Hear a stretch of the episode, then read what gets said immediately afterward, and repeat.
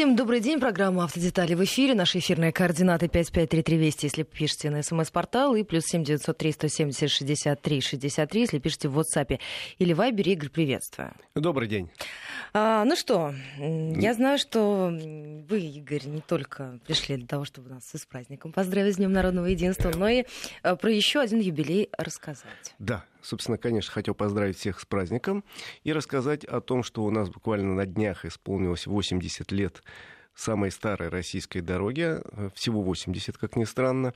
То есть э, трассы там существовали веками, но вот в настоящем понимании дорога асфальтированная впервые была построена в Советском Союзе 80 лет назад. Это была трасса М1 Беларусь которая тогда вела от Москвы до Бреста. Ну а сегодня трасса М1 Беларусь немножко короче. От Москвы мимо Смоленска до границы с соседней страной. 450 с небольшим километров протяженность трассы, 80 лет. И чем интересна эта дорога? своей замечательной историей, потому что вдоль этой дороги э, всегда на Россию двигались какие-то захватчики и довольно быстро их отсюда и выгоняли. Собственно, если вспомнить историю смутного времени. Как раз э, польских интервентов погнали из Москвы на запад, и они отступали по этой дороге, сюда наступали.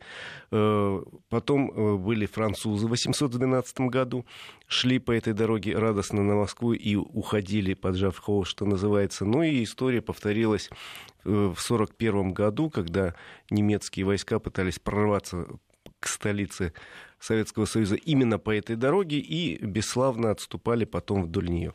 Вообще история этой дороги начинается, еще раз говорю, 80 лет назад. Э, несколько неожиданно для тех, кто не знает, но Главное управление шоссейных дорог входило в состав НКВД. И приказ о начале строительства этой дороги подписал нарком НКВД Генрих Егода. Такой печальный персонаж был в нашей истории. И, собственно, строили эту дорогу первоначально э, заключенные. Был построен специальный веземблаг в районе города Вязьма. Больше 100 тысяч заключенных. 10 э, тысяч лошадей, минимум техника, в основном э, кирки, лопаты и тачки. Тем более, что дорога была очень сложная, ее решили строить, спрямить не по старой Можайской дороге, а э, в обход крупных населенных пунктов. Она строилась как современная, как скоростная, но в понимании 30-х годов прошлого века дорога. И вот ее так довольно быстро построили. В мае 1941 года она была окончательно в асфальтовом виде введена в строй самая современная дорога Советского Союза на тот период. В войну на нее э, огромная нагрузка легла на эту дорогу, она была практически полностью уничтожена. В 1949 году ее уже запустили по-новому, она заработала, ну и потом дальше ее реконструировали. Ей повезло, например, в Олимпиаду 80-го года, когда ее расширили и сделали современной, потому что многие э, гости Олимпиады ехали по этой дороге. А часть дороги, кстати, перекрывали, там были велогонки. Ну и сейчас это одна из современных российских дорог. Я по ней много раз путешествовал, чего и вам советую. Особенно вспомнив вот все даты, о которых мы говорили, вдоль этой дороги находится огромное количество интереснейших памятников культуры нашей, и э, посетить их просто обязан каждый человек, живущий в нашей стране. Даже в пределах города Москвы есть уже интересные места, я имею в виду музей панорамы Бородинской битвы и Кутузовскую избу, и э, Парк Победы, который находится в самом начале, э, собственно, э, Вашего шоссе. путешествия. Да. Но я надеюсь, все москвичи и гости столицы в этих местах бывали. Ну а если выехать из Москвы, то сразу же довольно много очень любопытных мест, куда, в общем, советую заехать. Я почему так с таким удовольствием рассказываю, потому что вчера вывез детей, еще семья была моих друзей с детьми. Мы выехали в ближнее Подмосковье, это населенный пункт Веземы, это э, Можайское шоссе, совсем рядом э, с Минским шоссе. Можно ехать и так, и так, и по Минскому шоссе, и по, шоссе, и по Можайскому. И в районе Больших Везем находится Э, два замечательных э. Э, ансамбля дворцово-парковых. Это Захарова и Вяземы. Вот очень рекомендую съездить, особенно с детьми, потому что это места, связанные ну, замечательными историческими личностями, очень хорошо сохранены. Там сейчас работают и выставки, и постоянные музейные экспозиции. Но в Веземах это вообще менее замечательно. Оно принадлежало когда-то семье Годуновых. Вот. И при Борисе Годуновых там построена церковь, 1598 год действующая. На сегодняшний день очень красивая, со звонницей. Ну и рядом несколько дворцовых сооружений, оставшихся или со времен Годунова, или более поздних владельцев, владели там э, род князей Голицыных поскольку это все на территории города Голицына, имейте в виду. Э, поэтому Голицыны, и, соответственно, там бывали и Пушкин, и Гоголь, и Наполеон там останавливался, и Кутузов, кстати, есть памятник и французам, и русским, единый памятник, который во время войны 812 года по очереди сначала русских, потом французов, там был штаб в этом здании, в главном дворце. Ну а э, в 20 веке там, собственно, был дом творчества Союза писателей, и, соответственно, жили там и некоторый период Иосип Мандельштам, и Марина Цветаева, и Анна Ахматова, и, в общем, все э, литераторы э, российские и советские второй половины 20 века. Советую. А рядом есть, ну, буквально в там, пяти минутах езды еще усадьба Захарова – которая принадлежала бабушке э, Александра Сергеевича Пушкина, Марии Алексеевне Ганнибал. И там свое детство провел маленький Александр Пушкин. Собственно, там он слушал те самые русские народные сказки, тоже хорошо сохранившаяся усадьба. То есть это совсем близко от Москвы, по-моему, 44-й, что ли, километр. Поэтому съездить туда, ну, несколько часов, получите удовольствие. Это вот самое... Как ехать-то, когда такое количество исторических памятников? Ехать надо, причем э, потихонечку осматривать, потому что вот, допустим, вчера мы с детьми доехали, посмотрели вот эти два э, замечательных объекта, две этих усадьбы. До этого мы были в других местах. Я очень люблю вообще окрестности Минского шоссе, потому что дальше еще интереснее. Дальше у нас, собственно, Бородинское поле. Э, была? Да, конечно. Была. А я первый раз там был я там картошку собирал. Дело в том, что журфак МГУ, где я учился, э, шефствовал над колхозом Бородино. И нас каждый год в сентябре отправляли туда собирать картошку. Почти все поля были засеяны. Но оставались э, и памятники, э, и тогда еще много лет назад я эти места полюбил. И несколько раз позже возвращался сюда. Последний раз был примерно год назад, опять же, с детьми ездили. Там удивительное ощущение приобщение к русской истории, потому что когда стоишь там на Шевардинском редуте и понимаешь, что вот тут вершилась история нашей страны. Удивительное ощущение. Тоже советую съездить. Там есть и музей, там есть и несколько э, памятников очень интересных. Большинство из них поставлено в начале 19, 20 века в честь столетия, но есть более свежие. Тоже очень интересные места. А дальше, если ехать по трассе М1, еще пару мест порекомендую. Ну, во-первых, Э, на границе Московской и Смоленской области есть э, такая беседка справа, э, там рядом площадка для отдыха, это место, где начинается Москва-река. Надо сказать, что я много лет проезжал, и тут однажды думаю, дай-ка я остановлюсь. Остановился, думаю, там будет ключ или ручеек, ничего подобного, там болото. Москва-река, наша любимая, начинается из болота, ее, в общем, непонятно, где она и как. Говорят, что вот основной ключ бьет под нынешним шоссе М1. Не знаю, не видел, врать не буду. Но вот болото такое стоит, э, беседочка очень милая, рядом сделана площадка для отдыха с детской игровой площадкой, тоже можно остановиться. Ну и дальше есть, если ехать к Смоленску, вкрат, э, очень коротко скажу, есть замечательный город Гагарин, совсем рядом с шоссе, не поленитесь, поверните, буквально там 10 километров, это бывший Гжатск, это э, родины первого там в музей. мире космонавт. Там музей, там часть города сохранена вот в таком виде, улочка, где, собственно, родился Гагарин и провел детство. Интересно заехать хотя бы на часок, посмотрите. Ну и, естественно, Смоленск. Смоленск тоже город с древнейшей историей. Достоин того, чтобы как минимум день там провести. Я много раз был в Смоленске. Стоит походить. И Кремль, и соборы очень красивые. И вообще город сам достоин. И современность его интересная. Там даже есть, между прочим, завод ювелирный замечательный, где обрабатывают бриллианты. Тоже, кстати, экскурсии организуют. В общем, смотрите, М1, 80 лет, дорога новая, дорога современная. Я понимаю, что когда едешь из Москвы куда-то в сторону Минска, как правило, время, время, быстрее, быстрее. Дорога позволяет ехать быстро, она из скоростных. Но, в общем, есть такие места, где очень хотелось бы вам посоветовать остановиться хотя бы на несколько минут, потому что это вот наша история, наша замечательная история со всеми своими сложностями, со всеми своими э, достоинствами. Есть чем гордиться. Есть вещи, которым, ну, вот, собственно, гордиться не надо, но это тоже наша история, и э, скрывать ее не стоит. Поэтому будете ехать по этой дороге, обязательно э, заедете вправо-влево, посмотрите, что там интересно. Ну, а если вы живете в Москве и Московской области, э, сам Бог велел посмотреть и Бородинское поле, и э, Вяземы, и те другие места, о которых я рассказывал. Ну что, на заметку, Игорь, 553320 плюс 7 900 370 63 63 это наше средство связи. Насколько я понимаю, ездить мы станем в ближайшее время, возможно, еще более аккуратно, потому что нас ждут новые камеры. Да. Собственно, информация, которая секретной не является. В Москве сейчас э, объявлен тендер на закупку новых камер, которые заработают уже в следующем году. Насколько я знаю, тендер на 400 камер, но камеры будут уже не э, те, к которым мы привыкли, которые регистрируют в основном только э, превышение скоростного режима. Но сейчас большинство камер регистрируют значит, превышение скоростного режима, выезд на встречную полосу, выезд на перекресток, проезд на красный свет, ну и некоторый выезд на обочину. Собственно, в Москве еще некоторое время назад заработали несколько камер в тестовом режиме, которые, э, собственно, фиксируют переезд через стоп-линию. А новые камеры, которые заказывает у нас э, Москва, они будут более универсальные. У них, видимо, появятся... Я и... бы даже сказала, более умные. Да. И у них появятся новые функции. Вообще, как мне говорили, современная камера способна регистрировать до 30 видов различных нарушений правил дорожного движения. Ну, эти камеры на 30 видов не замахиваются, но у них появится э, возможность регистрировать таких, такие нарушения, как наличие отсутствия полиса ОСАГО. Это первое.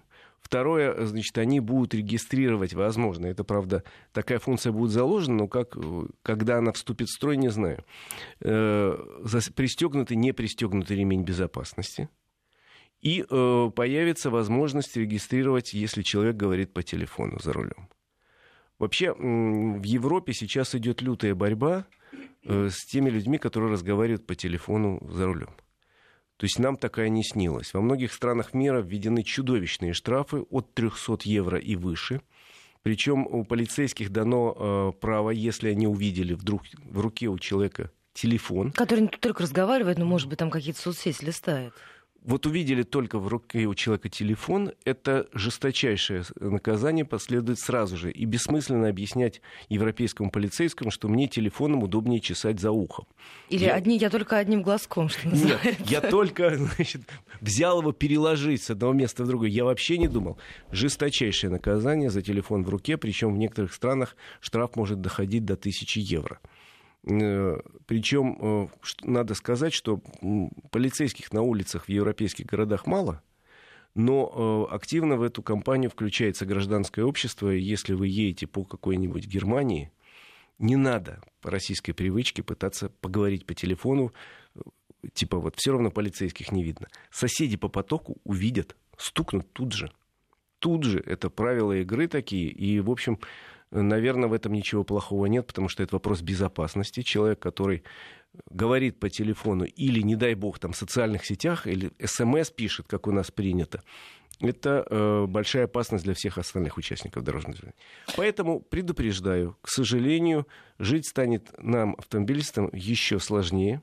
Нарушать даже неосознанно еще сложнее, потому что если эти камеры объявятся, и они будут регистрировать не разговор по телефону, а телефон в руках. И это будет очень обидно. А что касается ремней безопасности, ну, наши люди, они уже думают наперед, а что если я в черной куртке, ремень черный, как это все будет фиксироваться? Я пока не знаю, врать не буду. Дело в том, что пытались у нас э, наказывать за непристегнутый ремень безопасности в Татарстане.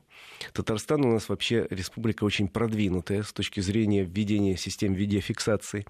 И они пытались ввести, но оказалось, что на сегодняшний день, вернее на вчерашний, потому что это эксперимент был пару лет назад, на вчерашний день э, камеры не могли отличить э, ремень на черной куртке пристегнут или нет, тем более, что э, многие дюжевумные в кавычках кавычках люди пропускают ремень за спиной. И вроде как видно, он так натянут, а тут черная куртка, и камера не может понять, есть ремень или нет. Думаю, что современные камеры, которые появятся в Москве в следующем году, будут умнее. И как уж они будут отличать этот ремень на черной куртке, не знаю. Но то, что пристегиваться нужно, это абсолютно точно. Я думал, что все уже в это ну, понимают, а тут недавно возил меня водитель там, я участвовал в одной программе, меня водитель довозил э, туда и обратно на съемку.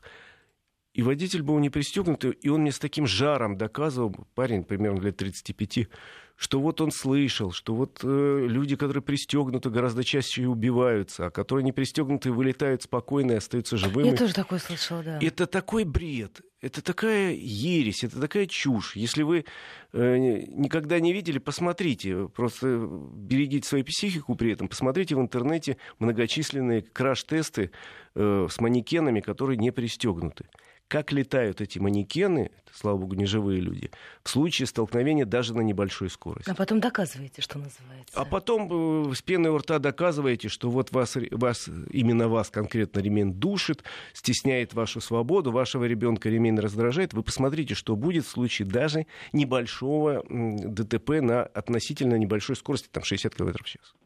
Игорь, наши слушатели уже в курсе, что касаются нововведения, в том числе и мотоцик... мотоциклистов, которые ездят без шлемов. Да, совершенно верно. Вот эти камеры, естественно, будут еще попутно снимать мотоциклистов без шлема и тут же радостно рассылать письма счастья. Что касается мотоцик... Э, мотоциклистов без шлема, это я вообще не, не совсем понимаю. Это из серии «На зло батьки уши отморожу». Э, шлем, понятно, что в целом ряде случаев спасает реально а что кому человек без шлема доказывает, я не знаю. Э, только показывают собственную глупость, извините, пожалуйста. Потому что на высокой скорости может быть шлем и э, специальный костюм защиты. Это единственное, что может помочь мотоциклисту в сложной ситуации. Но и манкировать э, простейшими средствами безопасности более чем глупо. Да, новые камеры будут фиксировать и проезд мотоциклиста без шлема. То есть, в общем, готовьтесь к тому, что большой брат э, все пристальнее следит за нами, в первую очередь за автомобилистами, поскольку э, автомобилистов легче отследить, у автомобиля есть номер, у мотоцикла есть номер, и э, легче идентифицировать идентифицировать, вот сказал сложное слово, потому что пешеход пока номер на спине не носит, и средства идентификации по лицу у нас еще не отработаны. Игорь, еще спрашивают по поводу того, как э, будут защищать нас от ошибок эти камеры. Но это все, насколько я понимаю, друзья, вопросы на будущее, как вопросы, связанные с тем, что делать, если ремень, ремень поясной и так далее. Я думаю, что сейчас очень сложно сейчас, сделать безусловно, такие шаги. очень сложно. Еще раз говорю, мы говорим о том, что московское правительство заказало вернее, объявила тендер, э, участники которого должны предоставить возможность, что вот у них есть такие камеры с таким списком опций. Эти камеры фиксируют такие, такие, такие, такие виды правонарушений. Причем, еще раз говорю, чем дальше мы э, живем, Э, тем больше эти камеры будут фиксировать нарушения. Да, можно сказать, что в каком-то смысле обидно, но потому, ну вот я не хотел, вот тут я чуть-чуть заехал за полосу, вот так и всяк. Камера, она жалости не знает, сволочь.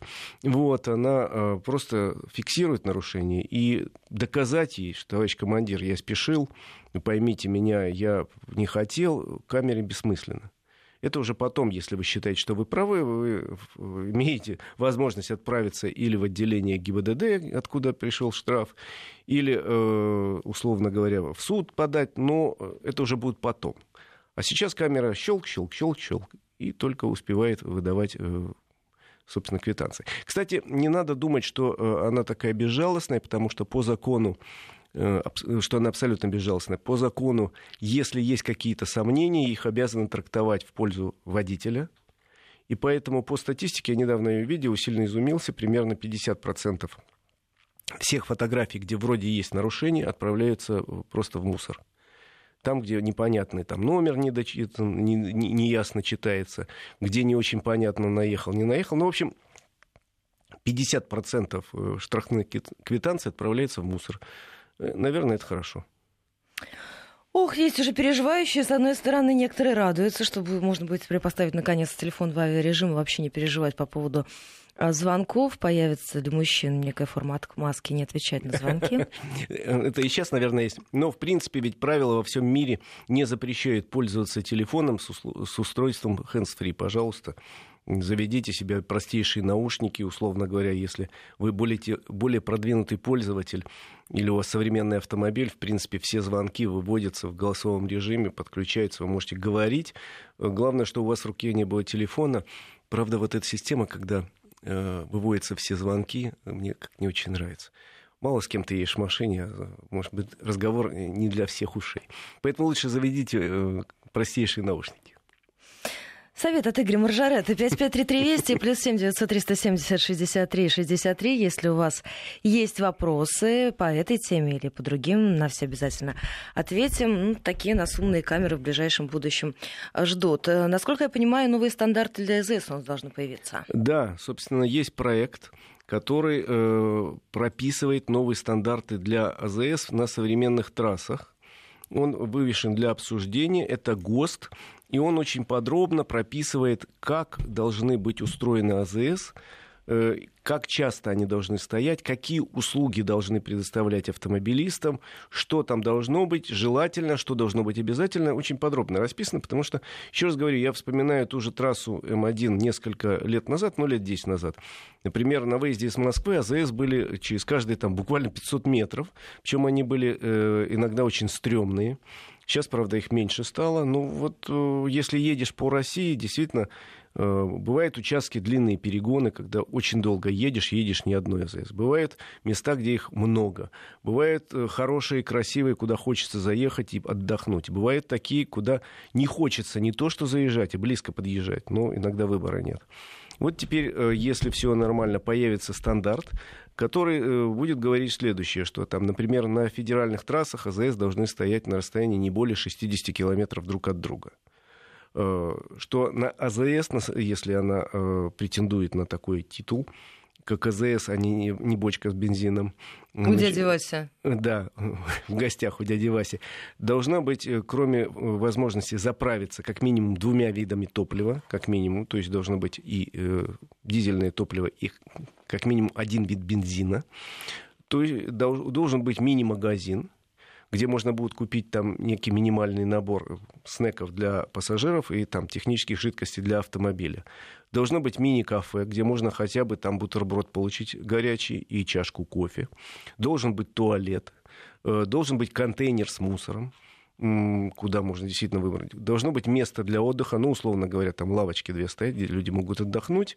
Э, ну и далее э, список обязательных опций и э, опциях дополнительно. Например, на федеральных дорогах на всех АЗС должна быть сейчас уже продумана возможность для заправки электромобилей такая должна быть вещь.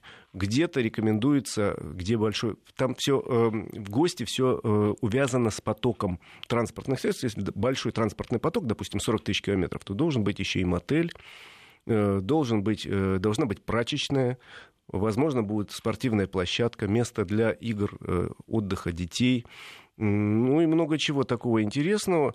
Причем, возможно, будет даже прописано количество и качество, допустим, этих мест в мотеле и количество, и качество мест для остановки это автомобиля. Полная информация. Слушайте, ну это здорово. И плюс еще э, в гости будут прописаны указатели, как далеко до этой АЗС, что там есть на АЗС.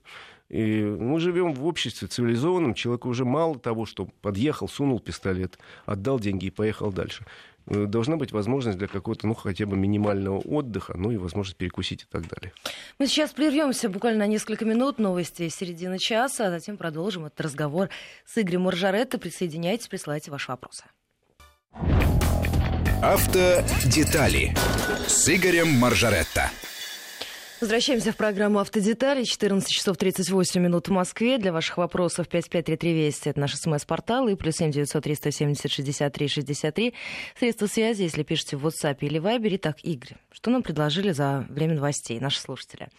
А, покрасить э, ремни безопасности в белый цвет – когда все это станет О, проще. Ты знаешь, на самом деле многие компании, уже зарубежные пока, на некоторых моделях предлагают яркие ремни, это правда.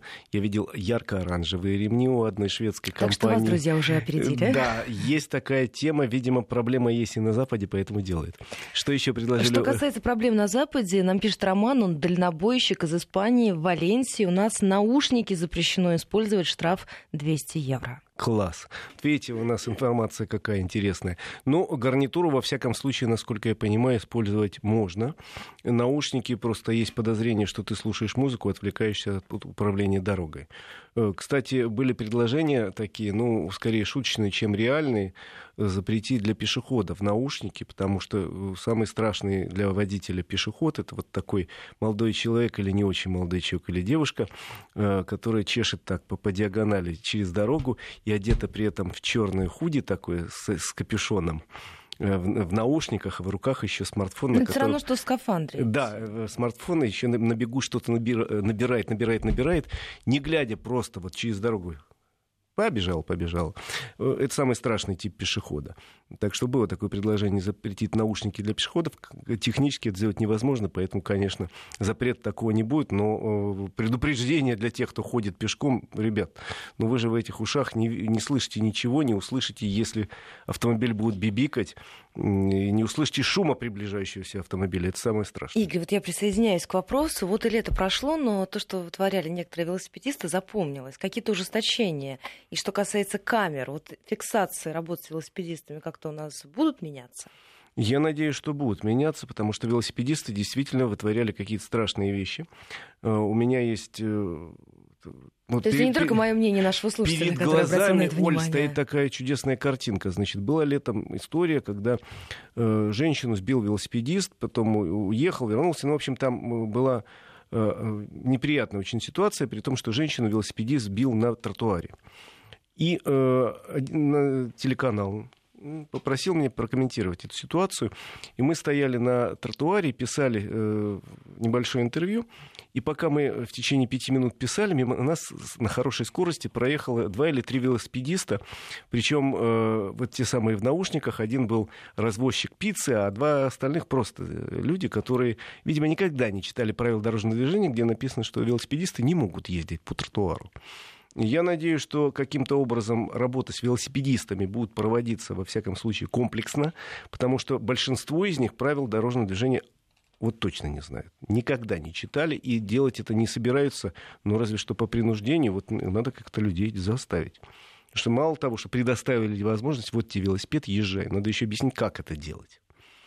Ну, я тоже в этом году практически стала жертвой велосипедиста, поэтому я понимаю, я тоже выступаю за различного рода ужесточения в этой сфере. 553320 плюс 7 903 170 63 63. Присоединяйтесь к нашему разговору.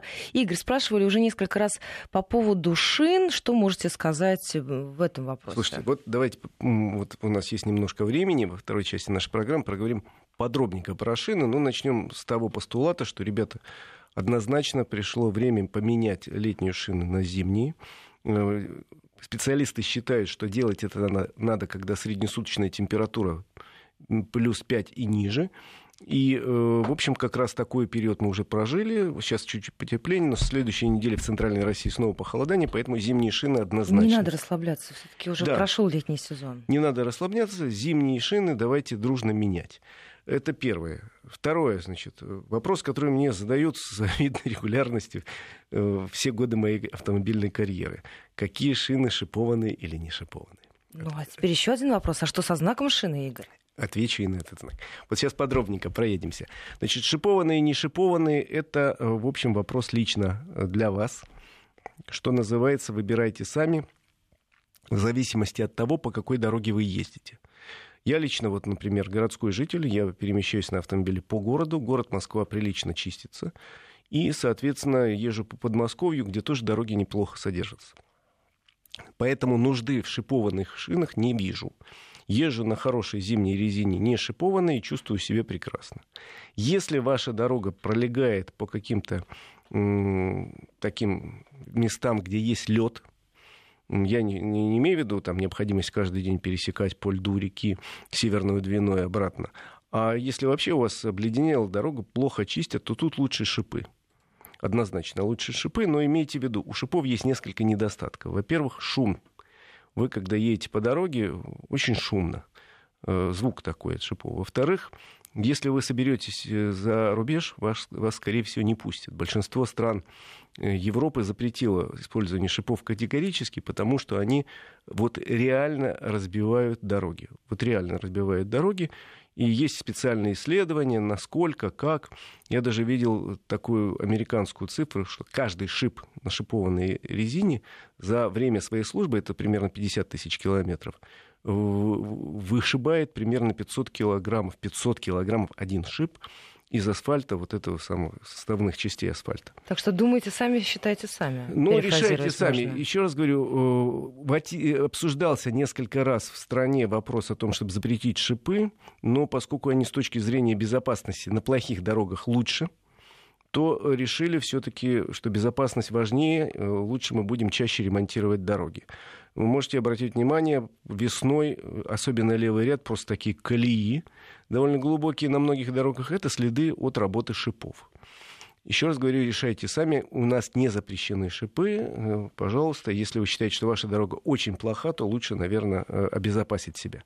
Это второй вопрос. Третий знак Ш, который вдруг начали требовать с прошлого года – Вообще-то... Вот про него-то как раз и большинство вопросов. Что с этим знаком? Вообще-то требование такое было довольно давно в приложении к правилам дорожного движения. Э, было требование, если у вас шипованные шины, то, соответственно, знак Ш должен быть. Но это требование э, из 60-х годов прошлого века ну, максимум с 70-х. Дело в том, что тогда считалось, что, во-первых, шипы сами по себе очень плохо э, держатся, они могут вылететь из резины, и, соответственно, в лобовое стекло сзади идущей машины э, ударить и разбить стекло. Нынешние шипы закреплены надежно, они не вылетают. Это первое. Второе, считалось, что тормозной путь автомобиля на шипах и без шипов совершенно разный, поэтому вы должны быть внимательны. Если впереди вот автомобиль с шипами, он более резко может затормозить, поэтому держите дистанцию.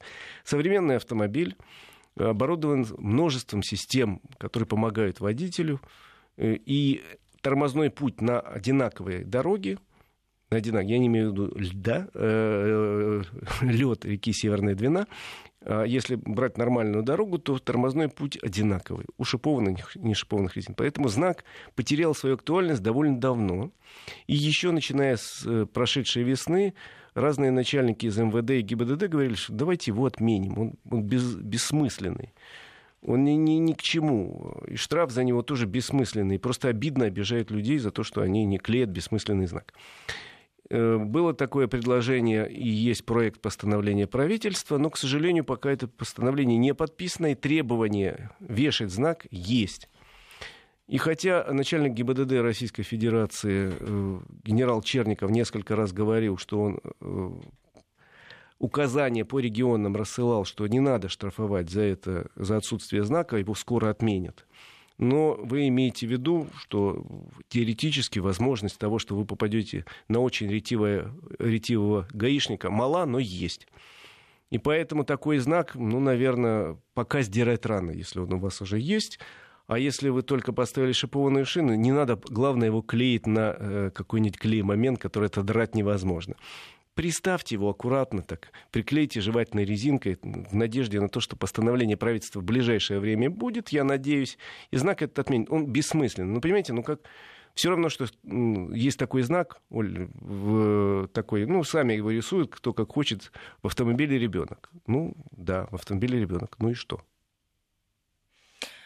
Игорь, нас с вами ругают, с нами не согласны. Давайте а, поспорим. Правилам не запрещено велосипедистам ездить по тротуару. Прежде чем запретить, необходимо создавать инфраструктуру, для велосипедистов. Поясню, вы эгоистично рассуждаете, не задумываясь о тех, кто ведет здоровый образ жизни. Это важно для страны и поддерживает здоровье для, для э, ну и так далее. Тут очень длинное Стоп. сообщение и не совсем э, грамотный, видимо, человек очень спешил, который все это писал. Э, да, Оль... мы поняли, что нужно создавать дорожки для велосипедистов. Нужно, Нужно, безусловно, я ж не спорю. Тут в правилах дорожного движения запрещено движение по тротуару велосипедом. Э, разрешено только в том случае, если вы сопровождаете детей, которые едут на велосипеде, вот тогда можно с ними. Или там в случае, когда иного движения невозможно. Но в принципе там написано запрещено. Поэтому не надо передергивать. И тротуары вообще созданы для пешеходов, для пешеходов с колясками, может быть, но не как для несущихся там велосипедистов, которым, конечно, очень важно доставить мне пиццу, а кому-то вот. очень важно... Курьеры, да... которые все это лето активно рассекали на велосипедах. При том, что, еще раз говорю, дорожки создавать надо, но их создавать надо осмысленно. Во многих случаях, к сожалению, мне ну, кажется... Ну, вообще, мне кажется, на велосипед тоже стоит садиться осмысленно. Да, конечно, безусловно, в трезвом уме и здравой памяти. И с пониманием, что вот мне вот хочется здорового образа жизни. Если вы вообще сторонники здорового образа жизни, сделайте, э, выберите какое-то безопасное для других хобби. Например, шведскую ходьбу, ну, когда вы просто быстро идете с палочками. Вы же никому не мешаете. Э, и скорость не развиваете 30 километров в час. А у велосипеда может быть и 40.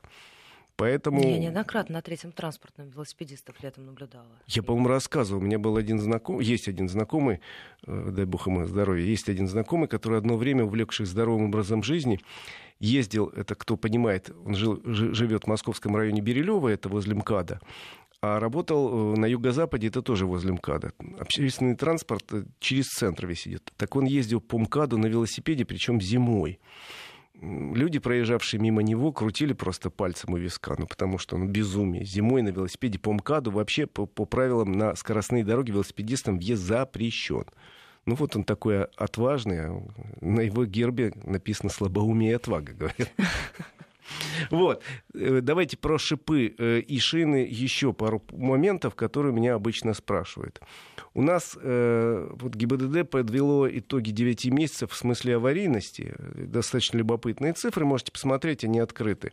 И там есть такая очень небольшая цифра. Причина аварии — это техническая неисправность автомобиля, там чуть более 3% такое. Обычно говорят, что виноват этот техосмотр, который мы не проходим. Это отдельная беседа, мы не будем сейчас говорить про техосмотр. Но я посмотрел детальнее и выяснил, что примерно каждая четвертая авария из числа тех, которые по технической неисправности. То есть примерно 1% аварий, которые происходят в России, происходит из-за того, что мы плохо думаем и ставим на колеса бог знает что. Чаще всего это из-за того, что э, на разные оси, что запрещает вообще техрегламент, установлены разные шины. Скажем, спереди... Я видела дам особенно часто такие вещи разводят. Спереди шипованные, сзади не шипованные. Либо наоборот. Либо это шины разных моделей с разными рисунками протектора. Вот оказывается, 1% аварий это по э, вине людей, которые плохо думают. Ну, понимаете, вот вы же не выходите на улицу, условно говоря, правый башмак зимний такой на протекторе хороший, а летний э, какая-нибудь вьетнамка. Ну, не выходите же в разные обуви. на работу. в разные обуви. Но почему-то считается, что можно, среди некоторой категории людей, можно поставить самые разные шины. И, э, Я знаю, что действительно девушки этим грешат. Ну, вот девушки, значит, четыре шины должны быть одинаковые по нашим правилам. Э, и, собственно, есть требования регламента по колесным транспортным средствам э, Таможенного союза. Там написано, что все одинаковые шины. Другое дело, что требования регламента никак не связаны с э, КОАПом, и наказания за нарушение требований регламента нету. Но ну, это просто такое, даже не рекомендация, а просто априори. Такое, ребята, шины должны быть одинаковые. У нас есть штраф, кстати, который не применяется. Я ни разу не видел человека, который бы по этому поводу оштрафовали. Вот знак «Ш» издалека видно, есть и нет. А вот есть требование, чтобы глубина протектора зимней резины была не менее 4 миллиметров. Вот ни разу не видел и не думаю, что кто-то будет наказан, а штраф за это 500 рублей, то есть Кроме того, что резина должна быть зимняя, она должна быть нормальной, относительно хотя бы новой. Надо понимать, что любая резина, даже самая качественная, более 50 тысяч километров не ходит. То есть, если вы за зиму проезжаете 10 тысяч километров, соответственно, вот 5 лет меняете резину. Но есть даже, я же говорю, наказание и требования по глубине протектора. Игорь, ну что, мы с вами сегодняшний наш эфир проехали. Спасибо вам большое за этот разговор. Спасибо большое всем нашим слушателям, которые принимали активное участие в нашей программе. Через неделю встречаемся здесь же на радио Вести ФМ. Всем Еще раз с праздником, дороги, с праздником. Днем народного единства.